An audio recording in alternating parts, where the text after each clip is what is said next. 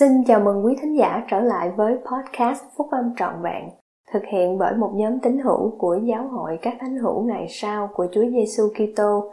Chúng tôi xin được chia sẻ cùng quý vị các nguyên tắc phúc âm giúp chúng ta có một cuộc sống hạnh phúc từ những bài viết đăng trong các tạp chí của giáo hội phát hành định kỳ vào mỗi tháng.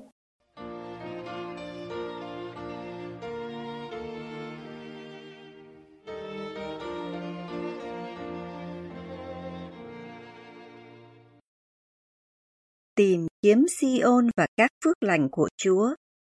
Bài của anh cả Jeffrey R. Holland thuộc nhóm túc số 12 vị sứ đồ của Giáo hội các thánh hiểu ngày sau của Chúa Giêsu Kitô đăng trong tạp chí Cổ vũ sức mạnh của giới trẻ vào tháng 9 năm 2021. Xây đắp Sion là một trách nhiệm lớn lao, nhưng nó cũng mang lại phần thưởng lớn lao. Lẽ thật lớn đầu tiên đến từ thiên thượng là Thượng Đế yêu thương chúng ta với tất cả tấm lòng, năng lực, tâm trí và sức mạnh của Ngài. Ngài muốn điều tốt nhất cho chúng ta. Ngài luôn luôn muốn như vậy và Ngài sẽ mãi mãi muốn như vậy.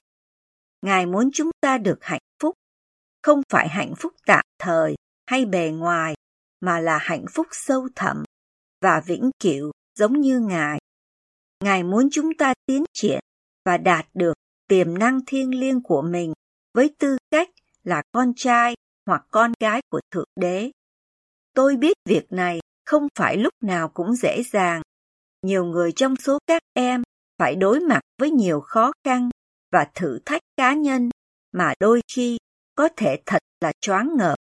Các em có lẽ đã nhìn vào những hoàn cảnh riêng của mình, vào một số tình trạng trong gia đình mình hoặc những vấn đề giữa các quốc gia trên khắp thế giới và tự hỏi làm sao mình có thể vượt qua hàng loạt những thử thách này chứ một câu trả lời có thể làm các em ngạc nhiên hãy tìm cách để xây đắp Sion. Sion ở đâu? Trong suốt lịch sử, Thượng Đế thường xuyên kêu gọi dân Ngài thiết lập Sion đó thường là một chỗ nhất định, nơi mà dân của Thượng Đế có thể được tự do khỏi những ảnh hưởng của thế gian và sống hòa thuận với nhau.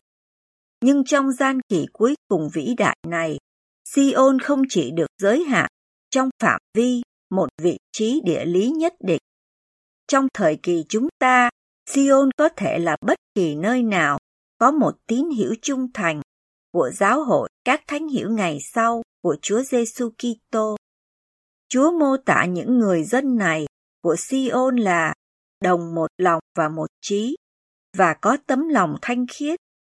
Nói ngắn gọn, chúng ta không còn nghĩ tới Sion là nơi chúng ta sẽ đến sống, mà là cách chúng ta sẽ sống.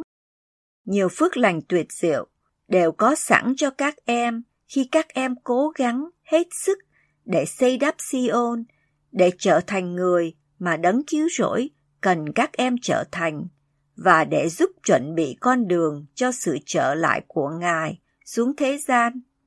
Nỗ lực như vậy cần nhiều công sức và đức tin lớn lao, nhưng nó cũng sẽ mang lại hạnh phúc và niềm vui lâu dài. Tôi hy vọng các em sẽ thấy điều này thật là cảm động và phấn khởi cũng như tôi vậy.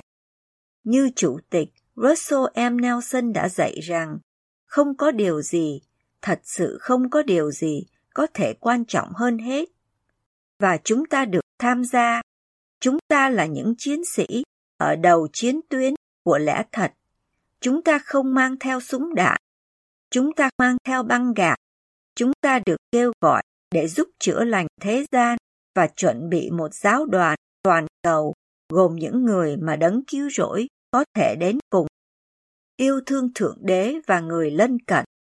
Chúng ta có thể có được gia đình hoặc khu phố hay quốc gia như vậy bằng cách tuân giữ giáo lệnh là phải yêu thương. Và chúng ta càng yêu mến Thượng Đế, thì chúng ta càng yêu mến người lân cận của mình hơn và thấy được cách mà chúng ta có thể ban phước cho họ. Chúng ta có người lân cận để giúp đỡ, người nghèo khó để nâng đỡ và điều tốt để làm ở khắp mọi nơi.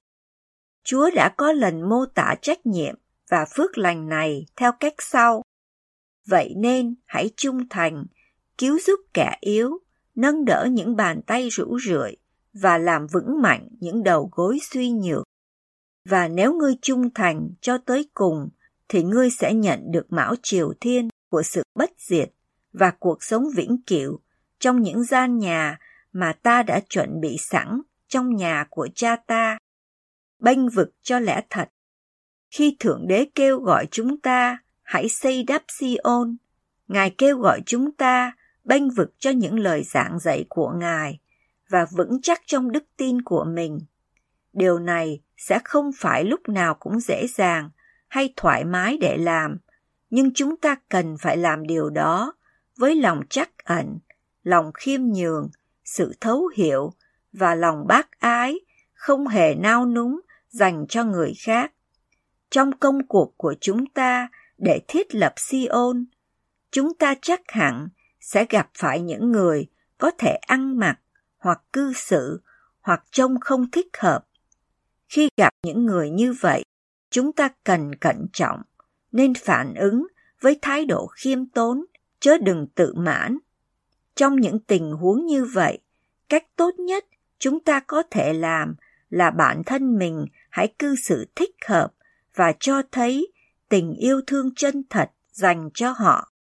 Tôi muốn người khác vui hưởng các phước lành mà tôi có, nhưng đôi khi tôi tự hỏi làm thế nào để chia sẻ các phước lành đó theo cách mà sẽ không gây phật lòng hoặc hiểu lầm. Những câu thánh thư này đã giúp tôi vượt qua tất cả những sự kêu gọi của tôi trong giáo hội và các trách nhiệm cá nhân với tư cách là môn đồ của đấng Kitô. Vậy nên, thật vậy, ta nói cho các ngươi hay, hãy cất cao tiếng nói của các ngươi lên với dân này.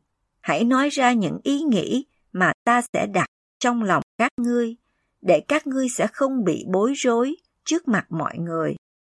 Vì điều các ngươi phải nói sẽ được ban cho các ngươi chính trong giờ phút đó, phải vào chính lúc đó.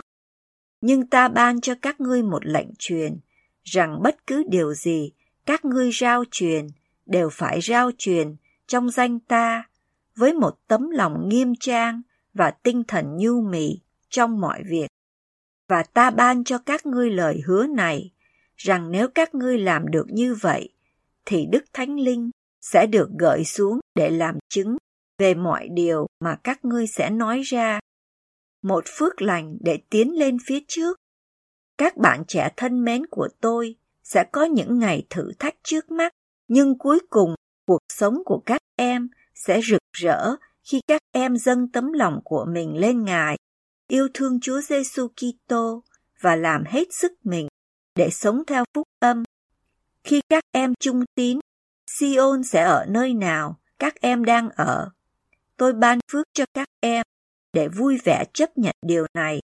Chúa có rất nhiều điều đang dành sẵn cho các em.